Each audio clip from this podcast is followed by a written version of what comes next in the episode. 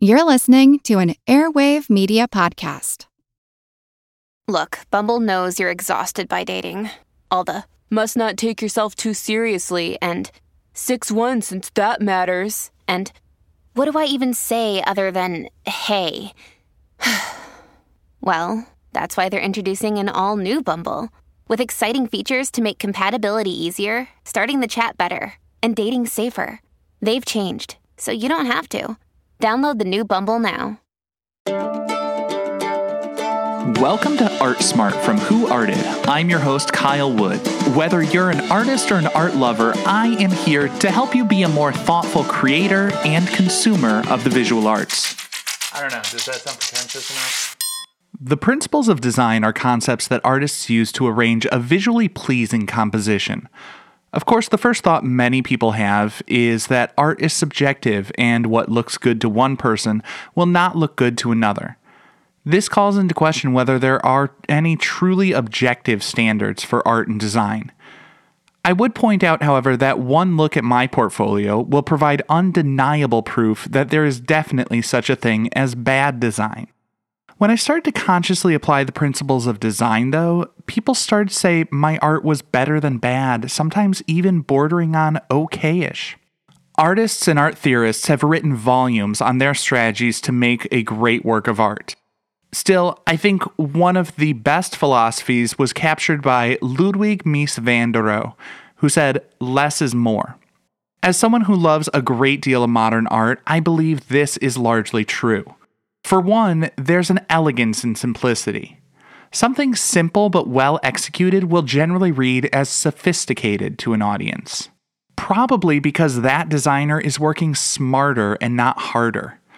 Additionally, less specificity leads to more opportunities for the viewers to make connections. Abstract minimalist design is like tofu. It's a blank slate ready to take on whatever flavors needed for the moment. When artists simplify their designs to make them less specific to a person, time, or place, they allow for a wider audience to see themselves in the piece and make the connections they're seeking. Now, in line with the idea that less is more, I will attempt to be brief in this overview of the principles of design. People have different ideas about the principles of design. There's not even a clear consensus on what the principles are or even how many there are. In the late 1970s, a decade well known for its impeccable taste, Dieter Rams identified 10 principles of good design. He said, Good design is innovative, good design makes a product useful, good design is aesthetic, good design makes a product understandable, good design is unobtrusive. Good design is honest. Good design is long lasting. Good design is thorough down to the last detail. Good design is environmentally friendly. And good design is as little design as possible. And I would say that's a good list to give us a good start to understand some good design. It's, it's all good. One thing that you might notice is that these principles seem to be largely about functionality. Architecture, industrial design, graphic design, they're all concerned with user experience beyond the museum or gallery context. The artists who really focus the most on these principles are the ones who can't afford to have an audience dislike their design. For anyone wondering why all of this design stuff really matters, good design is not just nice to look at, it's big business. Apple Computers became the first company to be worth $3 trillion in January 2022. This is in no small part due to the sleek, modern design aesthetic pushed by Jony Ive. Steve Jobs, Steve Wozniak, countless engineers, they made products that are top quality and all the design in the world wouldn't cover for a lack of quality product. But the user experience and the design made Apple products worth more than the sum of the parts. Now, briefly stated, the principles of design help artists achieve the effects that they want. I'll go into more depth on each of these principles in the next several episodes, but here are some of the most commonly agreed upon principles of design balance, now, balance is basically the distribution of the different elements around the composition. And as I've said previously, the, when I talk about the composition, I'm talking about the arrangement of elements within a work of art. Contrast is another principle of design. Contrast is basically a difference between things. Contrast is what makes things visible. Often we talk about contrast in terms of light and dark, but we can also have contrasting patterns and textures. Different types of shapes can create contrast. Next principle of design is emphasis. Emphasis is basically drawing attention to something. Emphasis is making something stand out. You can emphasize something through the size, the scale and proportion, how big it is relative to the other things around it. Um, another way of creating emphasis is outlining something. Brighter, bolder colors, heavier outlines, things like that will all act to emphasize something. Next up, we have pattern. Pattern is a repetition, but generally speaking, when we talk about repetition, we're talking about repeating some element like a, a color or a shape within a design.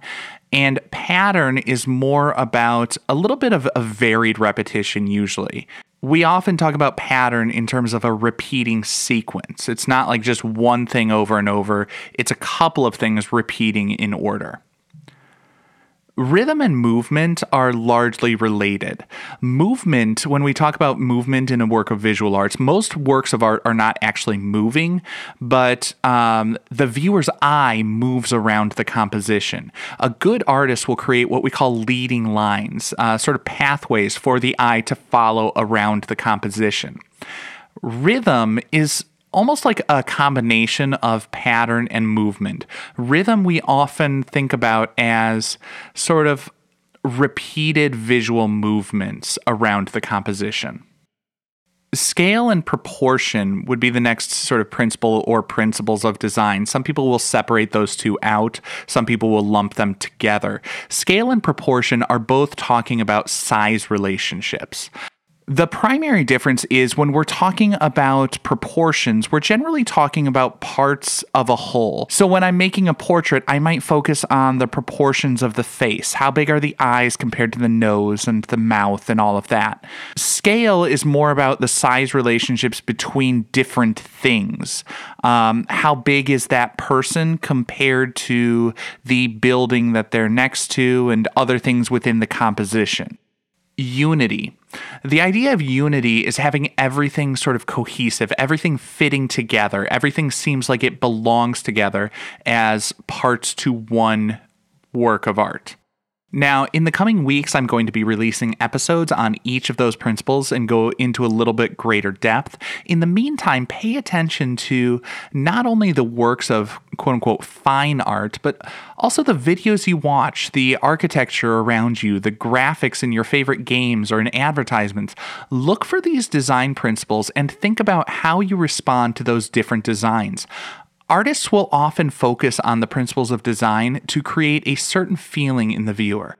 An artist might use things like soft, muted tones for lower contrast, have some symmetrical balance to make a soothing experience as everything seems unified and the symmetry is satisfying because things seem resolved.